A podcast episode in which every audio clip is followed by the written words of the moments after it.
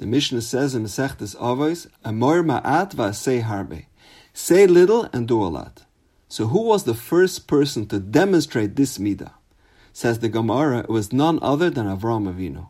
In this week's parsha, when Avram notices travelers on the road, he runs towards them and he tells them, Yikach ma'at mayim. Please take a little bit of water. Ve'ekcha pas lechem. Take a small piece of bread. However, once the guests enter into his home, Avram prepares for them a lavish meal, three calves with tongue and mustard. And the question is, we would think Avraham, the person who epitomized the Hachnasas Orchim, the man who introduced this concept of welcoming guests to the world, would be more enthusiastic while outlining the amenities that he's about to provide. So rather than promising just a little bit of water and bread, we would have expected that Avram would promise them a huge gourmet meal and put them up in the penthouse. So why did he minimize his accommodations? So I'd like to share with you a very powerful idea. People are often very reluctant to invite guests into their homes because they feel that their house is not conducive to hosting guests. People rationalize how can I bring guests into this house? The chairs need to be reupholstered. We don't even own a matching set of 12 dishes. Our dining room hasn't been painted in 15 years. The guest room, it doesn't even have a private entrance. It's embarrassing to bring guests into this house so we'd rather not invite guests if we can't give them the honor that they deserve. However, Avram Avinu was teaching us this popular adage. Don't let perfect be the enemy of the good. When it comes to the mitzvah of Chnasas Archim, it doesn't have to be so perfect.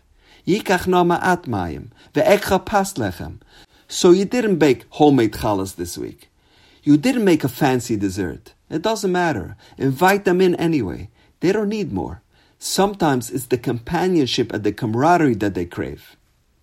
With this idea, we can perhaps understand a very difficult Gemara Masechtas Bava Metzia.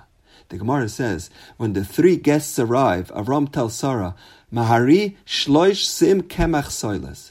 Quickly prepare for the guests kemach soilas. The Gemara says, since Avram said kemach, which is coarse flour, and Sarah said soilas, fine flour, mikan, we derive from here, she'isha ne'et tzara ba'archim, that a woman is stingier than a man towards her guests.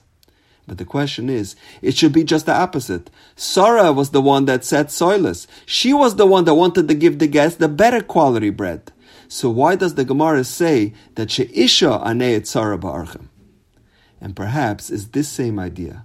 A woman thinks twice before she extends someone an invite. She rationalizes, my house has to be perfectly clean. I must offer them three choices of meat and several exotic side dishes. And I even have to come up with some new dish that they haven't even seen before. And it becomes so overwhelming. And they say, I'd rather not go through the hassle and all the effort of preparing a meal that's fit for a king. So sorry, maybe next time. Says the Gemara, Avram told Sarah Kemach. It doesn't have to be perfect. Whatever you prepared for us, just add a few more beans to the cholent and serve it to them as well. But Sarah replied, No, soilas, guests are coming. It has to be perfect. I need to serve them the latest recipes from the Whisk magazine. Says the Gemara, Mekan, we derive from here, She'isha aneyat tzara ba'archem. Because everything has to be absolutely flawless, she will always be hesitant to invite guests into our home. Avram is teaching us proper hospitality is not inviting guests when it's convenient for you, but rather when your guests need a meal or a place to stay, even when, if now, is not the ideal time for you. Because sometimes all they want to see is that you care and experience the love and warmth that your home offers. This reminds me of a remarkable story that I once heard from Rav Moshe Weinberger Shlita, the dynamic mashpia of Aish Kodesh in Woodmere, New York. He said he once met an elderly fellow by the name of Rabbi Binyamin Lifton, and he asked him, How did you manage to stay frum after the war? And he said, I'll tell you an amazing story.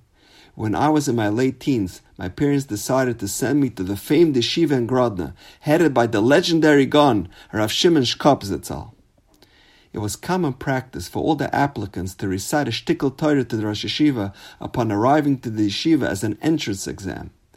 My parents hired the Rebbe to properly prepare me for this farher. Finally, after studying for a few weeks, I was ready, and I set out to the Lithuanian city of Grodno. I endured several days of grueling travel to get to the yeshiva, all the while rehearsing my shtickle Torah. Finally, I arrived late in the evening, exhausted and famished. I knock on the door of the yeshiva, and to my shock, I'm greeted by Reb Shimon Shkop himself.